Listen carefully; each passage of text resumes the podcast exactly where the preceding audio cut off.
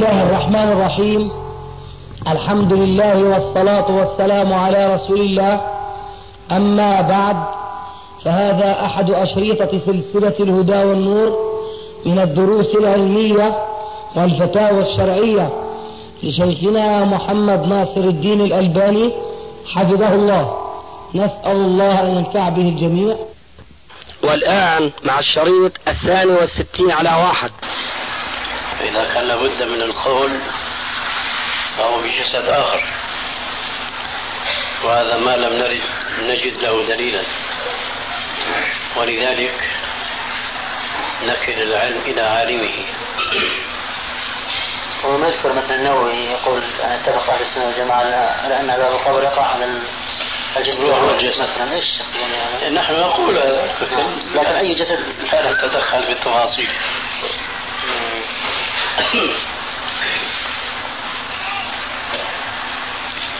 ورد الروح. إذا أي جسد كذلك لا يعلم. عند سؤال الملكين لا ممكن أن يخطأ بأن الرد إلى نفس الجسد لأنه لا يزال نعم. كما كان قبيل ساعات. ولو أكل يعني الآدمي أصبح في بطن أو أسد أو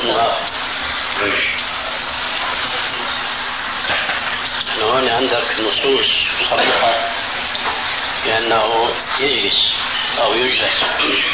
وتعود الروح إلى نصف بدنه. هذا بيستلزم الجسد. أما فيما بعد والله أعلم. الحرق كذلك كله يعني ما يتعلق بالسؤال والجواب يساق بساقا واحدا لكن النعيم بقى أو الجحيم نعم. مدى السنين؟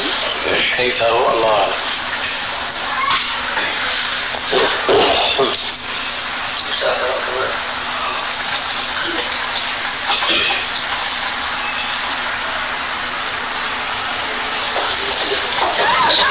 قضية إثبات العينين لله إيش قلت في المسألة؟ إثبات العينين؟ نعم. حل السؤال غير يعني يقال لله عز وجل عينان. يعني هل يقال هذا؟ يقال طبعا يقال له عينان. قالوا.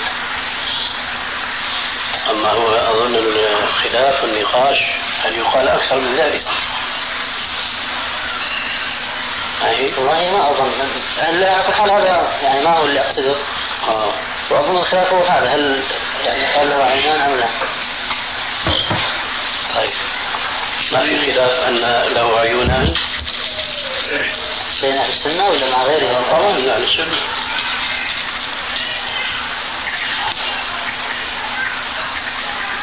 والله الآن ما أذكر حقيقة على حال يقال يعني الله عز وجل عينان طبعا. وما أدري يعني أنا واهم أم لا. كأني أذكر أن بعض الإخوان سألوك وكأنك متوقف في هذا. يعني كنت يعني فكرة معينة ممكن الإنسان. أفكاره دائما متجمعة. طب إيش دليل إثبات العينين؟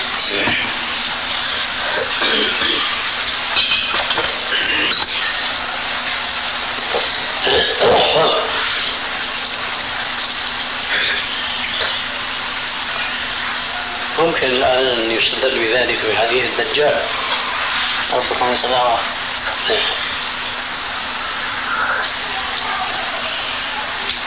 طيب وقال قائل هنا الاستدلال من باب مفهوم المخالفة. ومفهوم المخالفة يعني حجة في العقيدة. في مثل إثبات يعني صفة لله. شو وجه المفهوم المخالفة هنا؟ يعني هنا الاستدلال على أن الله عز وجل له عينان يعني أن ربكم ليس بأعور والأعور له عين واحدة. يعني من هو؟ يعني بالمخالفين أن الله ليس بأعور له عينان أي ليس كذلك يعني هنا؟ هو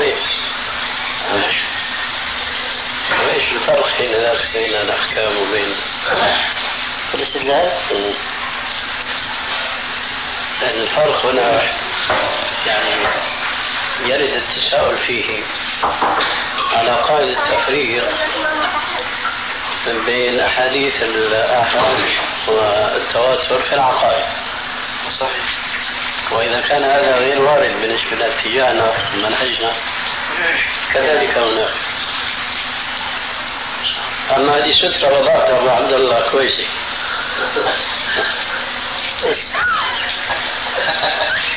لكن يعني بتضل هيك. هذا الاحتياط مشان صلاة العشاء. طيب بسأله عمر بقول لي يا أخي محتاج سترة يا أخي صعب في كل مكان تجي سترة هذا أنا وجدها يعني أنا ما في ما بس هي الجهل والعادة هي اللي بتستصعب السهل.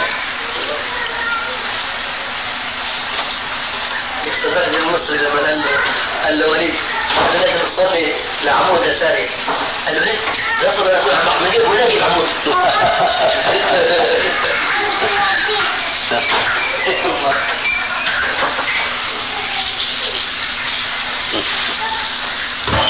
شيخ من الشيوخ الصوفيين وأنا مصطفى مات أمس.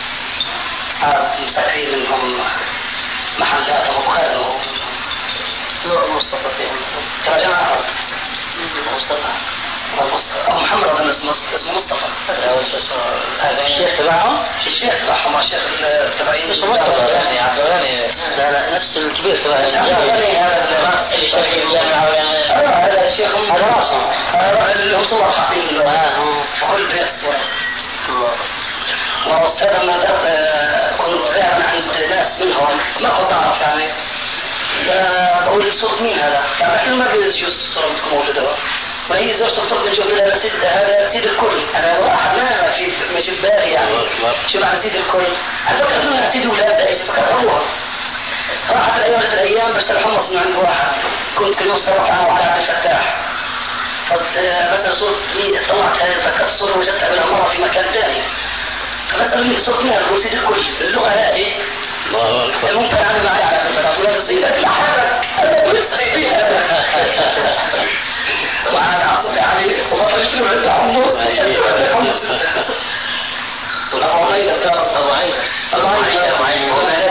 سيد هذا مش يشتغل عنده تعلم الإنسان كيف الناس بيسيطروا على العقول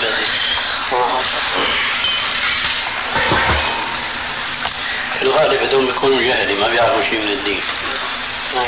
مع ذلك بيتحكموا من الناس وبيستعبدوهم نعم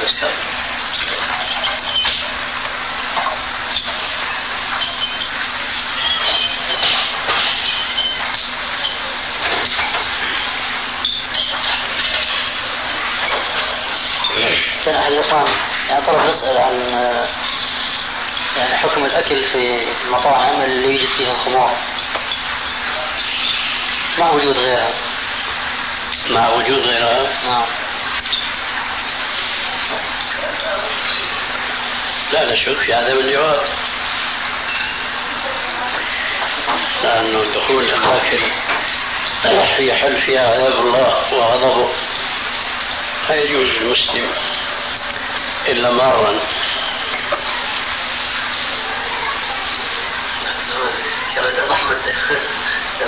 زر يشتري وعلى ماشي يمشي ماشي ما دام في غيره ماشي الحال. أحمد بيبيع لبن زر بتاكل نعم سأل الشيخ التوزيع لبن يعني وزع للمحل اللي قال له الشيخ ما بجوز توزع تنزل يعني على محل تدخل. في محل أما إذا بتزمر له وهو يخرج. يجي يستقبل بضاعه على السيارة. ممكن. شيخ جرب هذه الأول مع سكر يعمل تألك ولا إلي؟ يعمل تألي بالشبع مشان ما لكن أنا ما بغضب لأنه الراوي حلوة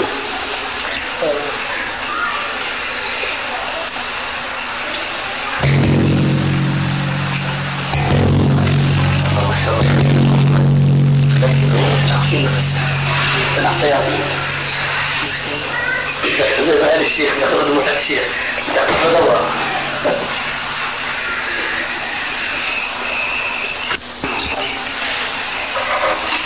ما شفت حنفي كتب عن أبي حنيفة وانصف التاريخ. يغمض عينه بل عينيه عن كل روايات الأئمة الذين لا مغمز فيهم ممن تكلموا في أبي حنيفة. وبيتعرض للغمز واللمس في مثل خطيب الدار خطبي وهذول العصبية المذهبية الحديثية حملته إيش على الطعن يعني بيعرفوا أن مع هؤلاء أئمة متقدمون لا مجال للغمز منهم اطلاقا فما بيتعرضوا لذكر اطلاقا وهم بلا شك في ذوات أو قرارة أنفسهم ما بيفرقوا بين مثلا الامام البخاري بل الامام أحمد أو عبد الله المبارك أو غيرهم من المتقدمين الذين تكلموا في الإيمان وبين المتأخرين كالعقيلي والخطيب ونحوهم من حيث أن هم جميعا لا قيمة تضعيفهم لأبي حنيفة ما دام أبو حنيفة فوق الكل. فهو حسب أسمان الليل سيد الكل. لكن يعرف من جمهور العلماء بل والطلبة لا يقبلون منهم الطعن في هؤلاء الأئمة المتقدمين ولذلك ما بيتعرضوا لذكرهم لكن الواحد يفهم أن هذول كلامهم مثل كلام هذول المتأخرين اللي بيصرحوا باسمائهم لأنه ابو حنيفه فوق إيش؟ من المطاعم والحقيقة انه المساله أبسط مما يتوهمون لأنه الطعن في أبي حنيفة فيما يتعلق بالروايه ما هو إلا في حظه. فهي العصبية والحماقة الجاهلية هذه أنه أبو حنيفة رجل حافظ وذكروا الإمام الذهبي هذه حمت عينهم تماما على الضلال. تذكر.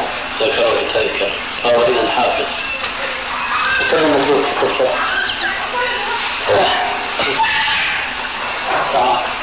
وعليكم السلام وبركاته والله هو ذكر الأخ أنا ما شفت رسالته هذا الباحث وردني وردني طبعها لا ما أعلم مطبوعة على موضوع ابني والإخوان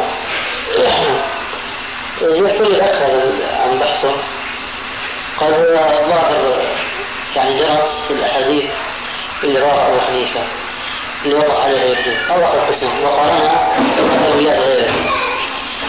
ومن هذه المقارنات والدراسات قال هذه الطريقة لمعرفة الراوي يعني عنده دفع ضعيف وكذا قال هذه الطريقة ما عبر عن الأقوال يعني هذا يبدو مجل مركز على الناحية اكتب إذا ما يكون شيء.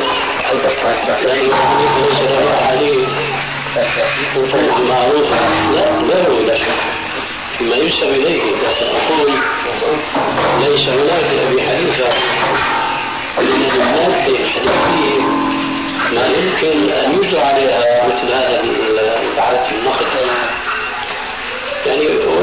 بده يرجع في الماده هاي؟ لا الاثار لمحمد بن حسن الشيباني ويوسف شو يعني اجزاء صغيره ثم يقول هل هذه الكتب بالذات يعني التي تنسب لمحمد بن حسن؟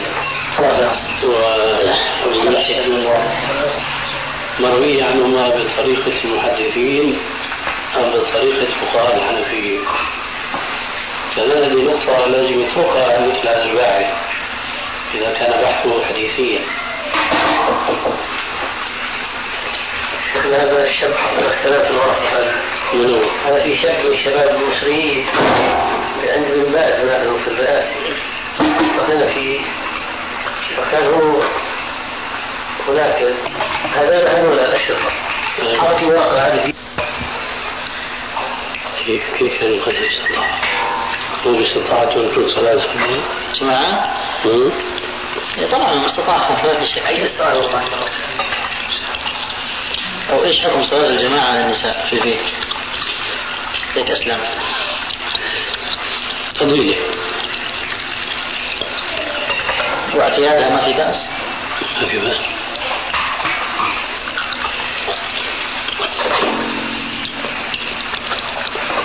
المرأة لازم تكون مشغولة هذه فاضية خاصة عندك كثير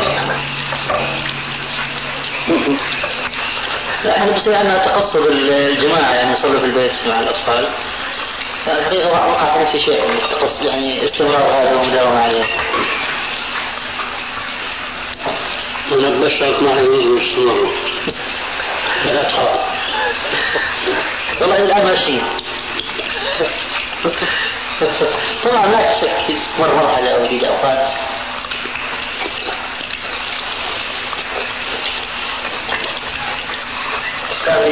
لأنه الحض على الجماعة لا يخفى في نصوص عامة. ليس لها علاقة بالصلاة. كقول عليه السلام يجب الله على الجماعة. بعدين عندك نصوص خاصة بصلاة الجماعة كقول عليه السلام صلاة الرجل مع رجل أزكى من صلاته وحده إلى آخر الحديث. ثم عندك مع هذا وذاك. صلاة عائشة بالنساء إماما تقف وسطهن. وتؤذن وتقيم الصلاة أو, أو غيرها. يهرجون هذه ما ابتدع الشك هذا في النفس.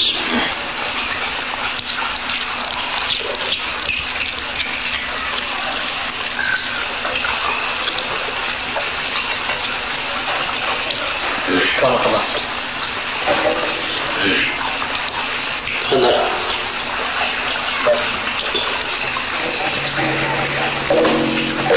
مجموعة. ف يعني فاتنا يعني وقت أول وقت الصلاة. إيه. وكاد ينتهي الوقت. وما استعد الجميع يعني للصلاة للوضوء وكذا. فيصلي من يعني من انتهى من استعد للصلاة ويلحق من يلحق أم ينتظر ولو خرج الوقت. وين كان الجماعة؟ مثلا في سفر.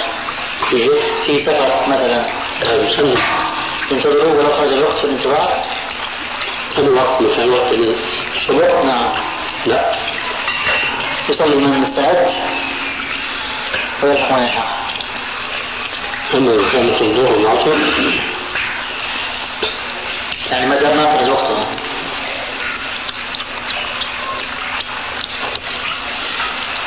أنتوا بناسبكم هذا ولا خاف محمد هذا؟ كان هذيك شموطة يا مصطفى والصورة أحلى هذا شو هي؟ أبو من فلسطين يعني.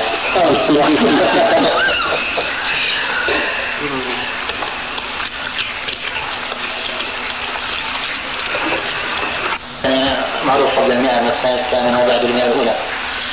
والثامنة وبعد بعد المئتين يعني هذا يعني هذا اصطلاح ولكن أحيانا قد يكون الراوي مثلا يذكر أنه من الرابعة أو من الخامسة وتكون وفاته مثلا قبل المئة الأولى. أو يكون مثلا التاسعة وهو الحقيقة يعني وفاته بعد المئة الأولى أو بعد المئة الثانية قسم الصلاة. فإيش الضابط؟ أنا ما يعني عرفت يعني إذا يمكن في ضابط معين أو اصطلاح الحافظ طبعا مر معكم مثل هذا كثير نعم بس ما أعلم ضابطة. لأنه بلاحظ كبار الشيوخ كبار إذا كان أدرك مثلا أدرك تابع تابع تابعيا. قد لا ينظر هنا إلى سنة الوفاة بالدقة ما دام أنه روى عن تابعي. نعم. وأنت نازل هكذا. يعني ما براعي فقط هو سنة الوفاة. برأي براعي أيضا ملاقاته للشيوخ. نعم. يعني التركيز الأكبر على الطبقة بغض عن الوفاة نعم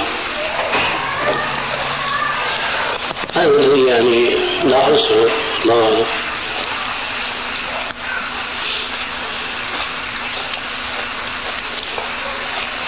لأنه المعلق على التقريب هذا. طبعا معروف عبد الله عبد اللطيف أحيانا كان يستدرك على الحر مثلا يذكر واحد مثلا إنه آه، من الرابعة. يقول لا بل من الثانية وكذا وكذا. الحقيقة كان الحر في محله. صحيح نعم. متذكرين ان انتبه الشيء. نعم. لا ما نواجه من الاعتراض.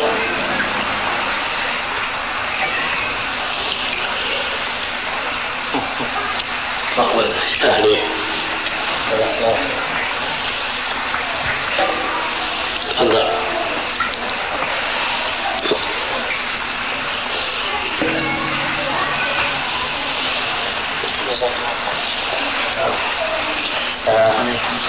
السلام عليكم وبركاته يعني قريبا دخل وقت العشاء أيوه دخل مسعود تسمعون الأذان؟ والله أحيانا صلاة تفعل يعني في اشتغال ماشي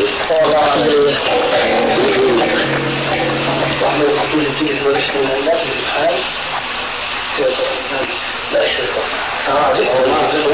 لا يشرك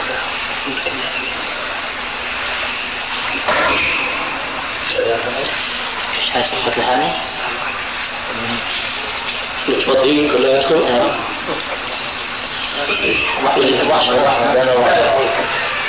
عز الله الله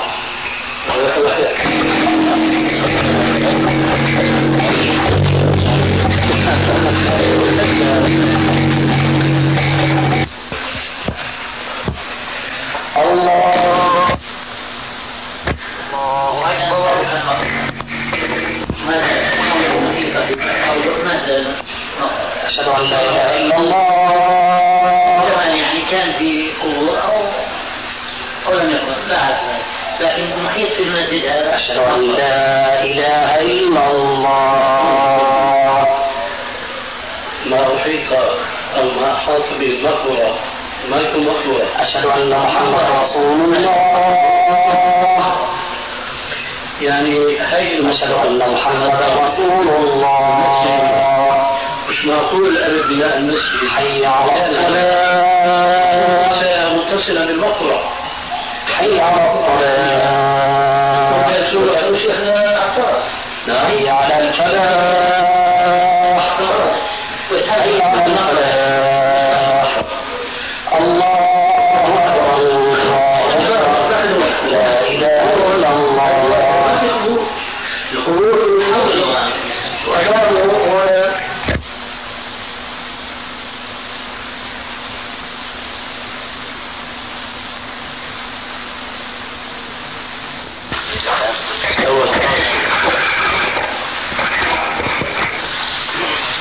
الله أكبر.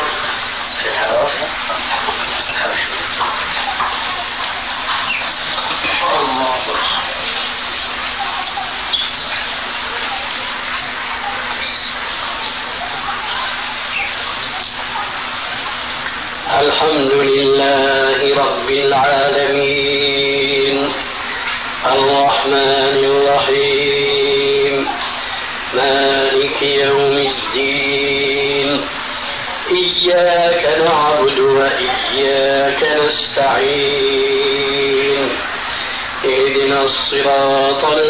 المستقيم.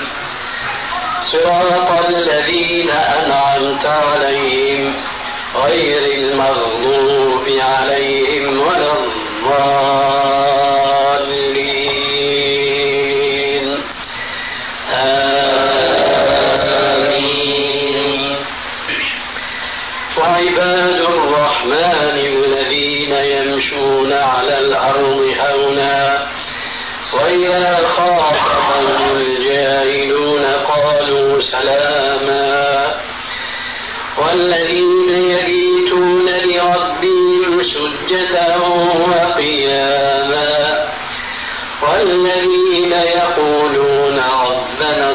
عنا عذاب جهنم.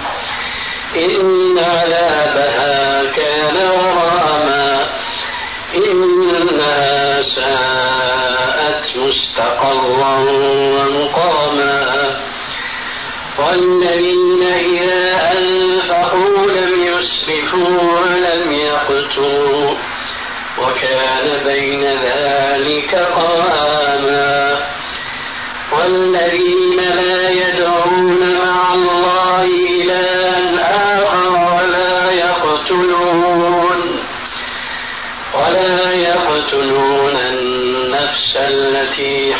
الله.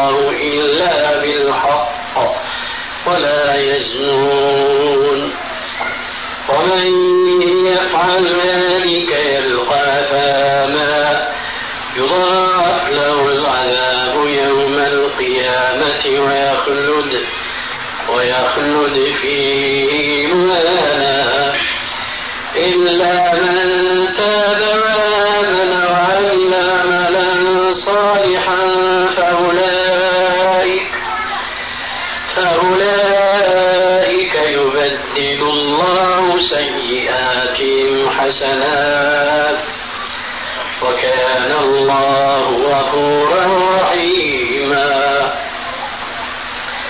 ومن تاب وعمل صالحا فإنه يتوب فإنه يتوب إلى الله متابا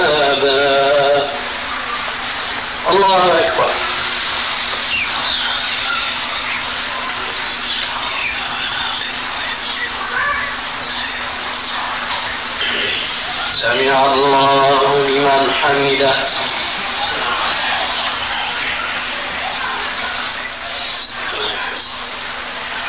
الله أكبر.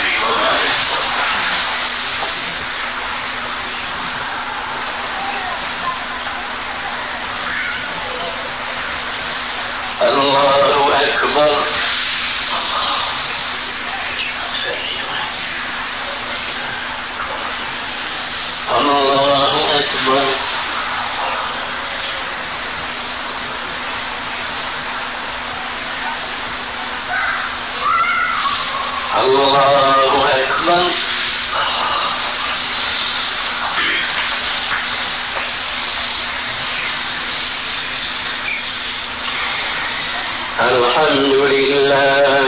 رب العالمين.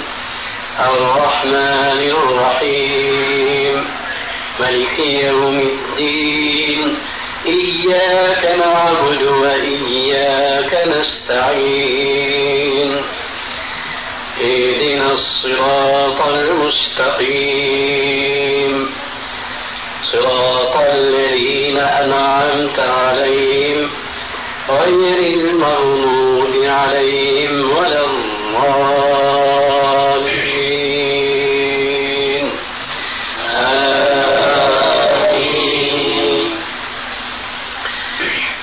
والذين إذا ذكروا بآيات ربهم لم يخروا لم يخروا عليها صما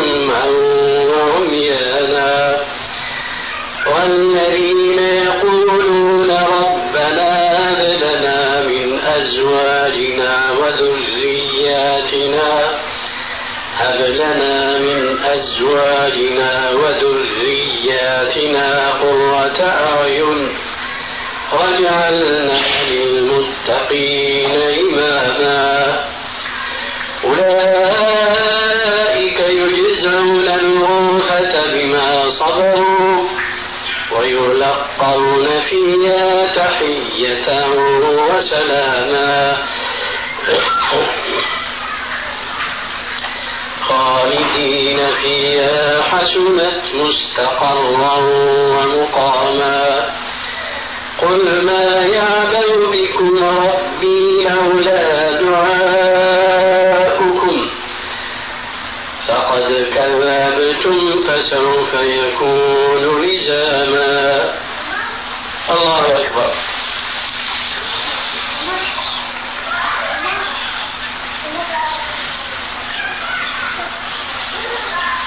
الله لمن حمده.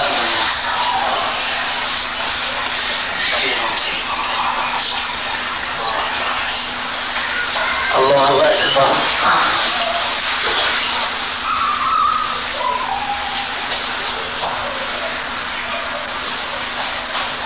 الله أكبر.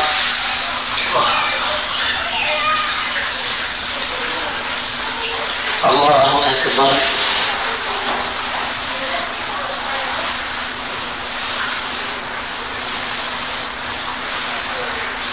الله أكبر.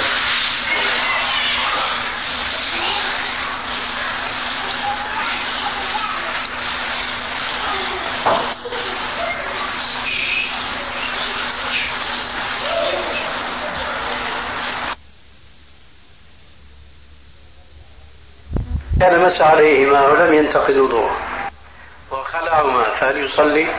الجواب نعم لحديث علي. يعني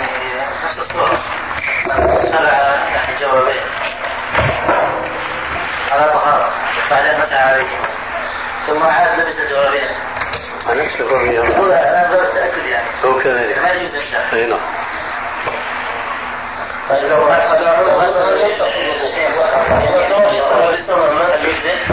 لا مسح عليهم ولا مسح لو مسح لأنه مقصود الطهارة يعني الوضوء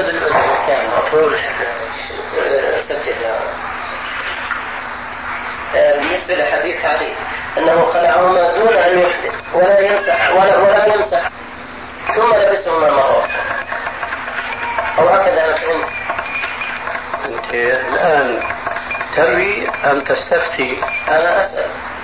أسأل. نعم. فهمت من كلامك كنت أظن أن علي بن أبي طالب رحمه الله أو ما فهمته من ما قرأت أن علي بن أبي طالب رضي الله عنه لبس جوربيه ومسح عليهما وخلعهما وصلى هذا ما كنت أعتقده كيف شو سوى عليه؟ مسح عليهما يعني انتقض وضوءه ومسح عليهما وخلعهما وصلى كيف انتقد الوضوء ومسح عليه؟ يعني توضأ من آه. جديد. ومسح على الجوربين أو على الكفين إيه وبعد ما مسح خلعهما وصلى أيوه. ما انتقض وضوءه أيوه. أنا هكذا كنت اظن الآن من كلامك فهمت شيء آخر. هو أن علي بن أبي طالب رحمه الله آه، عندما خلع نعلاه يعني خفائه لم يكن قد انتقض وضوءه بعد أن لبسهم ولم يمسح عليهما. هو حديث علي أو أثر علي الحقيقة هو كالآتي. مسح على نعليه لا خفين ولا جوربين مسح على نعليه ثم أتى المسجد. فخلعهما وصلى بالناس إماما. هذا هو الحديث. هذا هو الأثر. لا أكثر. فنحن ما بنقول توضأ فيما بعد أو ما توضأ. لأنه هذه رواية. ليش عم لك أنت عم تستفتي ولا عم تروي؟ فالحديث أو الأثر عن علي أنه مسح على نعله ثم أتى المسجد فخلعهما وصلى بالناس إماما فهذا الأثر يدل على أنه خلع الممسوح لا ينقض الوضوء. بس.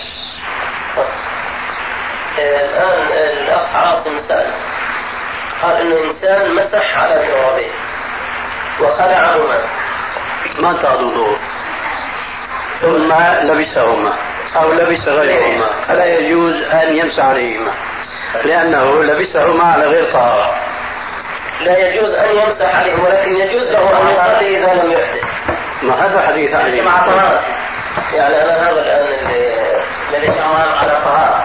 أيهما؟ أيهما؟ في المرة الثانية أم في المرة الأولى؟ المرة الأولى. في المرة الأولى لبسهما على وضوء كامل. كويس؟ ثم مسح عليهما. نعم. ثم خلعهما فله أن ينسى أن يصلي بعد خلعهما ما شاء حتى ينتقد وضوءه. فإذا لم ينتقد وضوءه وعاد إليهما فلبسهما أو لبس غيرهما فليس له أن يمسح عليهما. يصلي حتى ينتقد وضوءه. أما أن يعيد المسح عليهما فلا لأنه وعليكم السلام. حركة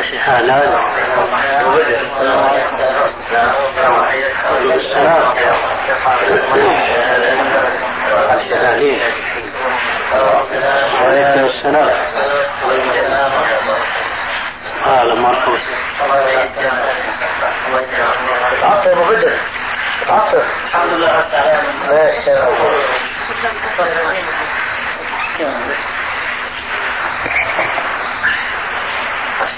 هذا مرحبا في أستاذي اللهم الصلاة لمعتمر في خلال أسبوعين أن يعتمر ثلاث مرات.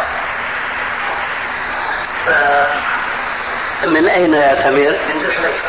مم. إذا كان بسفرة خاصة يعني من الميقات ما أرى من ذلك مانعا. بس ما يجعل ذلك ديدنا له.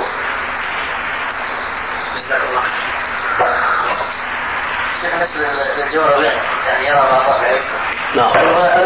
يعني في حديث الجوربين يجي عن الجوربين المعهودات؟ المعهودات. العهد.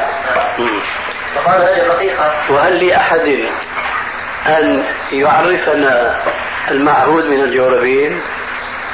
لكنهم يقولون يعني الرقيقة هذه مثل موجودة الآن ما كانت موجودة في ذاك الآن وهل لهم أن يبينوا لنا إيش كان موجود في ذلك العهد؟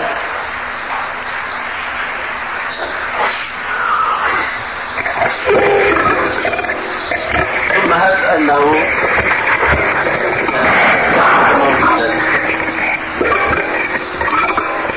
فما ماذا وراء ذلك؟ النعال الموجودة اليوم كانت موجودة في ذلك الزمان؟ والله أعلم والله أعلم فإن قالوا ما كانت موجودة إذا خلي يلبسوا النعال القديمة ويمسحوا عليها أو الخفاف القديمة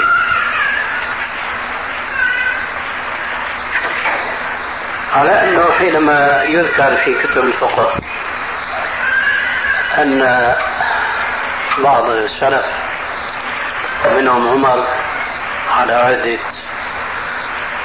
النووي كان يرى جواز المسح على الجوربين الرقيقين. آه. فما هما الجوربان الرقيقان؟ نحن بنسامحهم خلي يصفوا لنا الجوربين الغليظين شو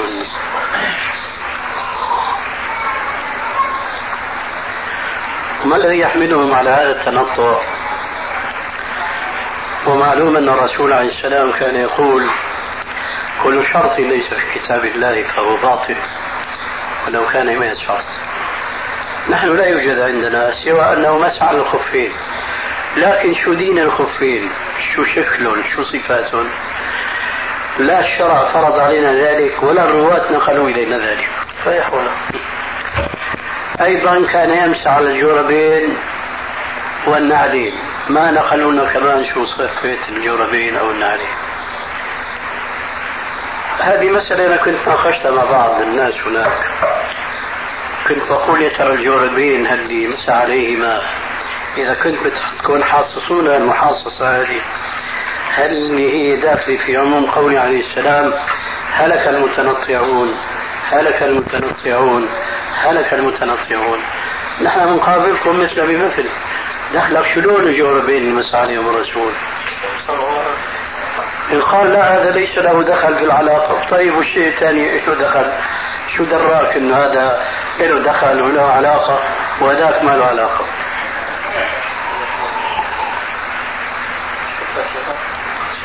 بعدين عندك فلسفة جديدة.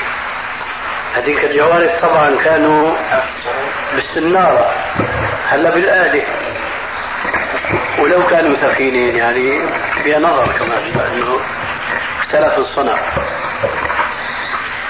هاي من الجمود الفكري اللي في بعض المسائل يقع فيه من يتهربون من المذهب الظاهر من نكت ابن حزم وأمثاله. وهذا الذي اوصلهم إلى التفريق بين الصورة اليدوية والصورة الفوتوغرافية. وقد يأتي يوم بهم يفرقون بين الصنم اليدوي والصنم الآلي.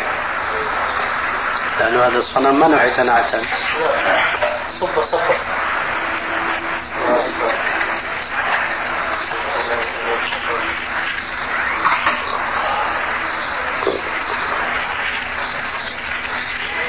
فهذا البعض من أهل العلم يرى ماذا؟ الجوابين يعني.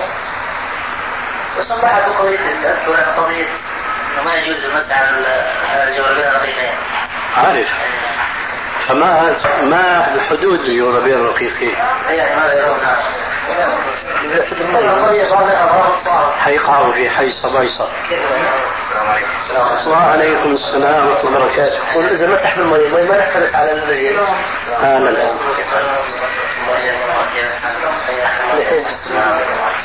آمين. ما شاء الله كل واحد بتسلفه سلام يا أستاذ. لا السلام عليكم. واحد انت قلت أنا مرة لا مش أنت. هذا كلام لغيرك. أنت مشي حالك.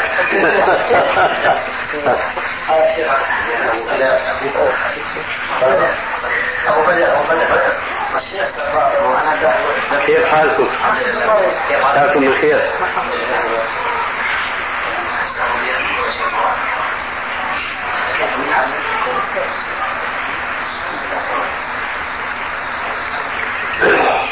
شيخ يعني بعض العلم يعني يستدلون على انتقال الوضوء خلع الجوربين أو في الامر بعدم النزع إلا في المدة المحددة. في دليل في هذا؟ قد يؤمر على رجع كتابنا فقال لا يوجد يعني شرط المسح وشرط البقاء. الطهارة البقاء. هذا فهم عجيب. لا شك انه اللي بيقول الكلام ولا مؤاخذة بغض النظر عن من تعنيهم أو تعنيه هذا ليس من الفقه في شيء لأننا نسأل هذا الأمر هو للوجوب لا إيه ماذا تعلم عنه؟ ما يمكن يقول الوجوب إذا شو بيقولوا؟ وهذا المفروض إذا كان ما له. الاستحباب وكذلك وليس الاستحباب هذه إباحة. لا يعني استحباب لمن أراد أن يمسح يعني يستحب له أن يحتفظ بالمدة. أي نعم. هذا هو.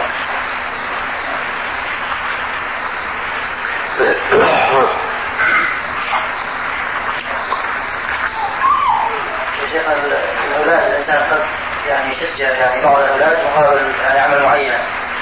مثلا حفظ القرآن أو أي شيء يعني مشروع أو مرغب فيه ويعطي مقابل هذا مكافاه معينه دون غيره. فهل في هذا باس؟ السلام عليكم. وعليكم السلام. ورحمة الله وبركاته. وعليكم السلام ورحمة الله وبركاته. أهلا مرحبا اهلين السلام. أهلا مرحبا أهلا سلامة الله أهلا وعليكم السلام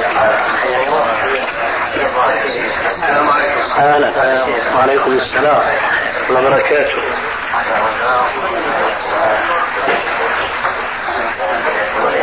ورحمه الله وبركاته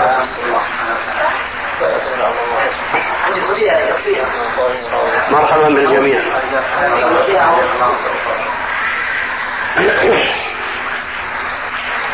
اكبس نشوف خبشة تكون رامية.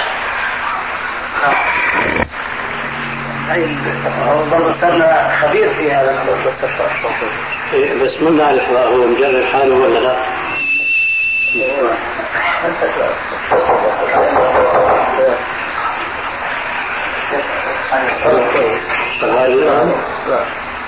إن الحمد لله نحمده ونستعينه ونستغفره ونعوذ بالله من شرور أنفسنا ومن سيئات أعمالنا. من يهدي الله فلا مضل له ومن يضلل فلا هادي له. وأشهد أن لا إله إلا الله وحده لا شريك له. وأشهد أن محمدا عبده ورسوله. كويس كويس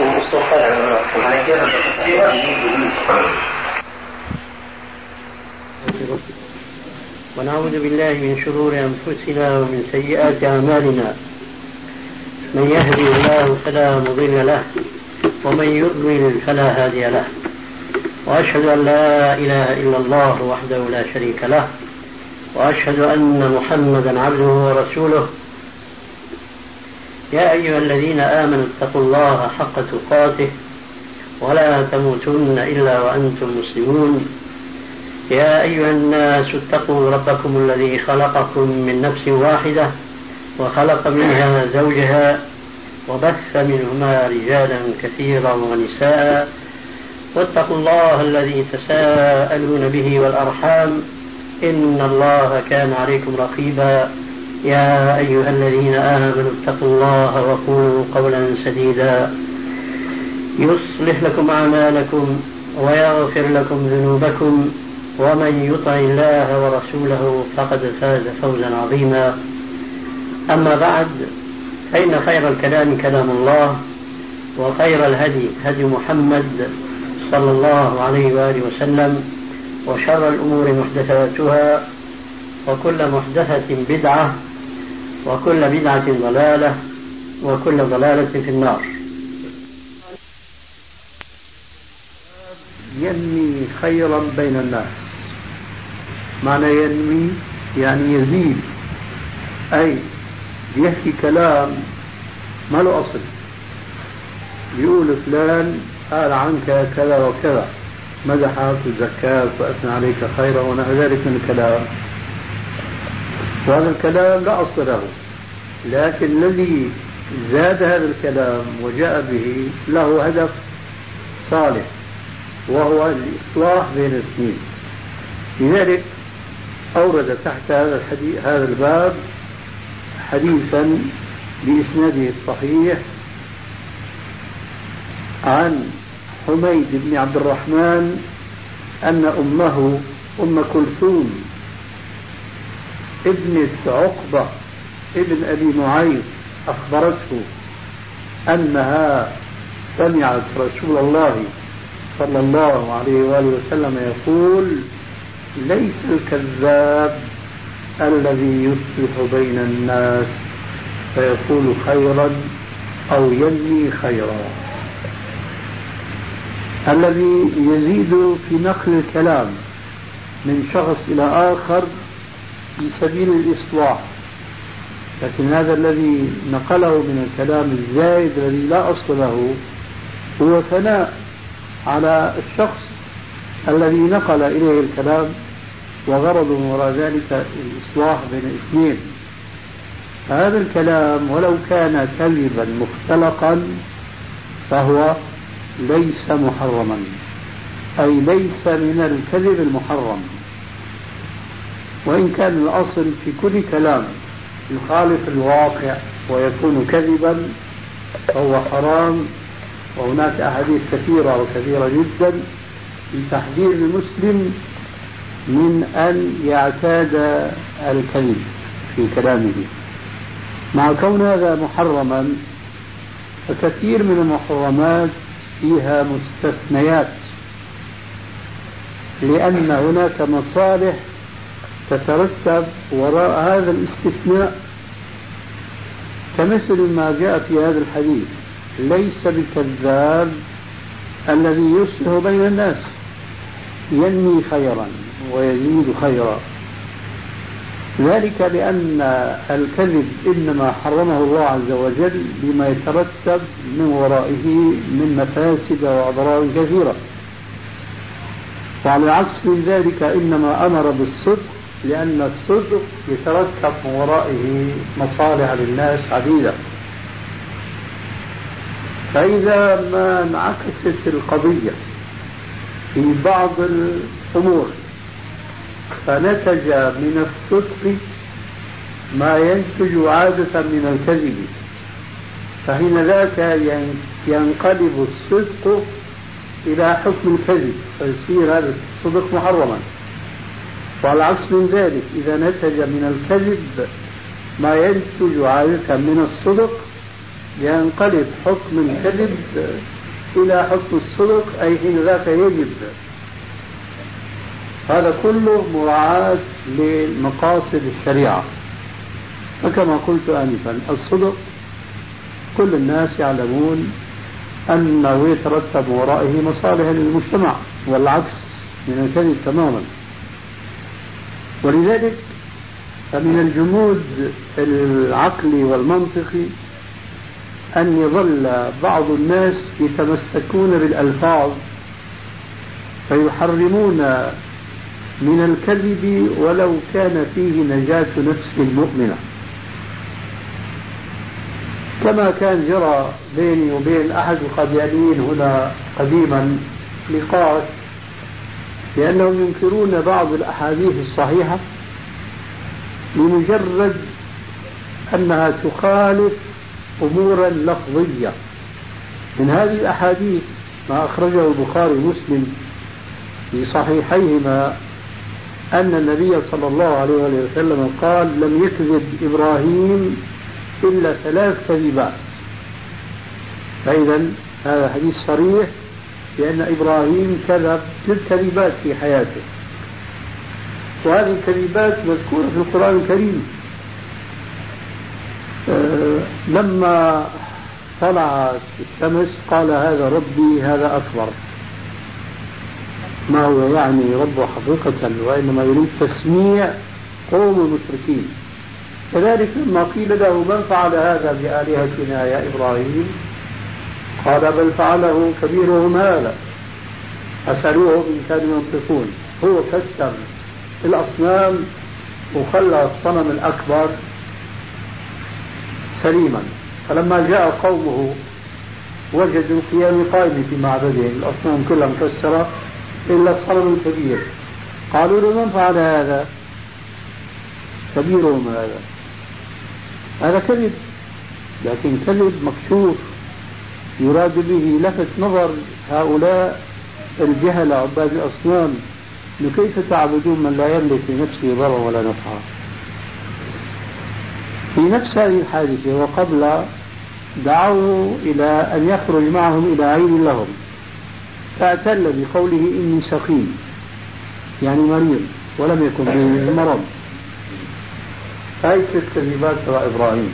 ليس الناس كلهم يكذبون مثل هذه الكذبات الشاهد أن ذاك القادياني أنكر هذا الحديث لأنه تمسك بكلمة كذب إبراهيم ثلاث كلمات والله وصف في القرآن الكريم إبراهيم بأنه كان صديقا نبيا. فبيجوا بقى بيحولوا من الناحية اللفظية الله وصف إبراهيم بأنه كان صديقا نبيا. حديث لونه كذب في الكذبات هذا حديث مو صحيح روى أئمة الحديث كلهم فأنا أتيت من الناحية المنطقية. فقلت له الصدق وجب لأنه مركب من ثلاثة أحرف هي صاد دال قاف والكذب حرم لأنه مركب من ثلاثة أحرف أخرى هي كاف ذال باء أم الصدق وجب لما يترتب من ورائه من المصالح والكذب وجب لما يترتب من ورائه من المفاسد. قال هو كذلك. طبعا ما أعرف ما وراء التوكية والمقدمة فقلت له فإذا لزم في بعض الأحيان ونتج من صاد دال قاف ما ينتج عادة من كاف ذال ب أو نتج من كاف ذال باء ما ينتج عادة من صاد دال قاف. فيبقى صاد ذال قاف إذا نتج منه ما ينتج من كاف ذال واجبا ويبقى كاف ذال ب محرما.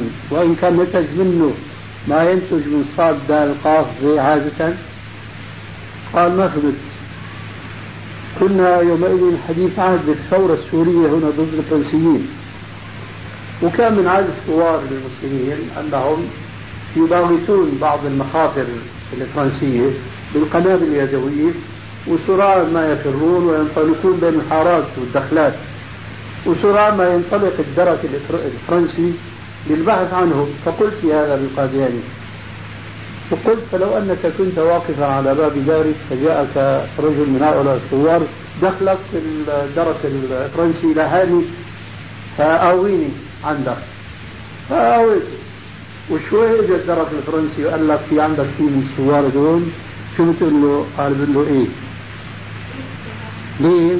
قال لأنه ما بيجوز الكذب يا أخي ولو الصدق إذا صدقت معناها قتلت المسلم فهكذا جاء هذا الحديث لتفتيح ذهن المسلم وأن لا يكون واقفا عند الألفاظ وإنما يمشي مع المقاصد الشرعية.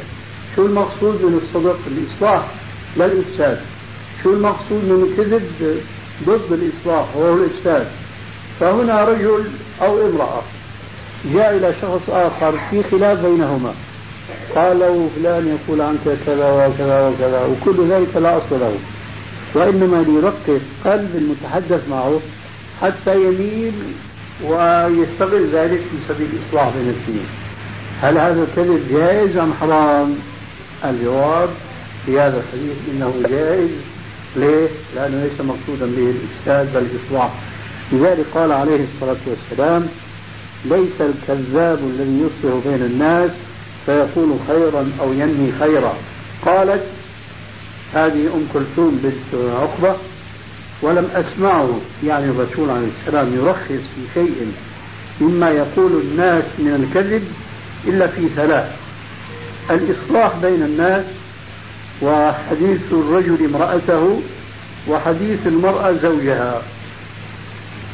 وهذه تتم الكلام عليها إن شاء الله في الدرس الآتي بإذن الله والحمد لله رب العالمين. كان آخر حديث قرأناه في الدرس الماضي حديث ليس الكذاب الذي يصلح بين الناس. وبقيت علينا جملة لم نتكلم عليها ولذلك فلا بد من إعادة قراءة نص الحديث ثم الوقوف عند الجملة المشار إليها. هذا الحديث رواه المصنف رحمه الله كما كنا ذكرنا من طريق أم كلثوم ابنة عقبة ابن أبي معيط أنها سمعت رسول الله صلى الله عليه وآله وسلم يقول ليس الكذاب الذي يصلح بين الناس فيقول خيرا أو ينمي خيرا. فتكلمنا عن الكذب في سبيل الإصلاح بين اثنين بما تيسر يومئذ. ففي هذا الكذب يقول هنا في الحديث يقول خيرا أو ينمي خيرا.